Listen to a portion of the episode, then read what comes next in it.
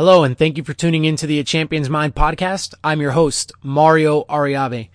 We're currently going through a series where I'm working through John Wooden's Pyramid of Success with you. We're going through each individual block, and I'm explaining these out and asking you guys some questions to see if we're exercising these blocks, knowing that all these blocks work together. Not one block is better than another. We need them all in order to be able to form this pyramid and get to the top eventually, that block at the top, the pinnacle of competitive greatness.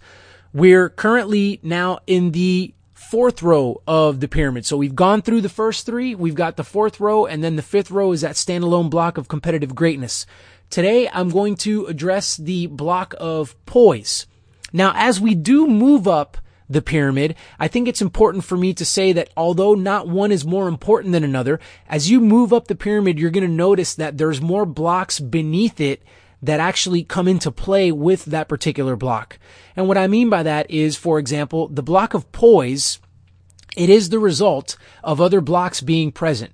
And it's mainly the result of two blocks, the blocks of self-control and the block of confidence that I will talk about in the next episode because it sits on the same row as poise. But these two blocks, if they're present, then we would see somebody that would possess this block of poise. Now, what does poise mean? It means just being yourself.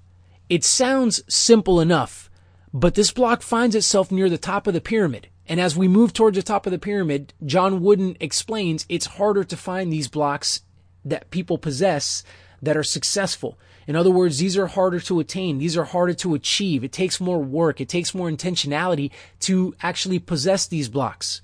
Poise is up there. It's the second to last row for a reason because just being ourselves is difficult. Many of us have difficulty in doing that. Many of us have difficulty in not trying to be anything other than what we are.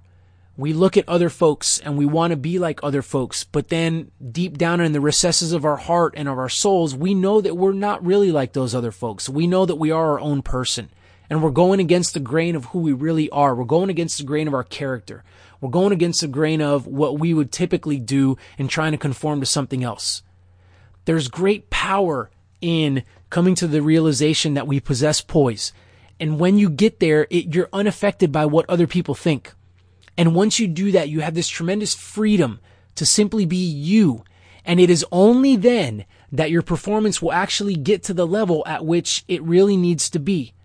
Many of us, if we're not, if we're not exercising poise, we're leaving a little bit of our performance on the table. We're not genuinely, truly ourselves. We're trying to conform to somebody else, and that's hard. That takes mental energy. That's going to pull away from the block of conditioning where we're not going to come into something with the mental condition, the spiritual condition, the moral condition that we need to because we're trying to be something other than what we really are. Poise and not having it can really break us down and really seep into performance in a negative way. So we've got to make sure that we possess it. And it's hard to do in this culture, especially because so many people tell us this is the way something should be done. This is the way that you need to look. This is the way that you need to dress. These are the values. These are the systems. These are the things that you need to be able to do. It might work for some, but if it doesn't work for you, don't try to conform. I'm going to leave you with a question here, and it's a very powerful one. Are there folks out there whose approval you are seeking? The answer to that question is going to determine whether you are exercising poise or not. When the answer to the question, are there folks out there whose approval you are seeking? When the answer to that question is no, then you know that you've stumbled upon some real true freedom and your performance is actually going to step up and take it to the next level. If your answer to that is yes, then take it a step further and, and name, write down the names of those folks whose approval you're seeking, and then look at your own behaviors and notice how maybe even though you don't agree with that about that person, you might find yourself doing that because you're seeking their approval. Poise, extremely difficult to exercise, but we've got to have it if we are going to eventually get to the pinnacle of the pyramid, otherwise known as competitive greatness. I hope that you guys are enjoying this journey through John Wooden's Pyramid of Success. I hope that it's providing some value for you. If you want to jump back and grab some previous episodes, they're up on iTunes. Search A Champion's Mind. And consider subscribing if you haven't done so already so you don't miss an episode.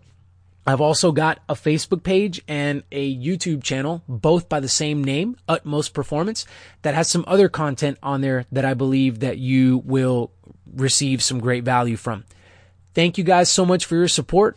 I would appreciate if you would maybe take it a step further and if you would share some of this content by word of mouth, by sharing on social media, however you want to do it, but just getting some of this stuff into the hands of others because ultimately we're all interlinked and I do want to help you guys to achieve competitive greatness.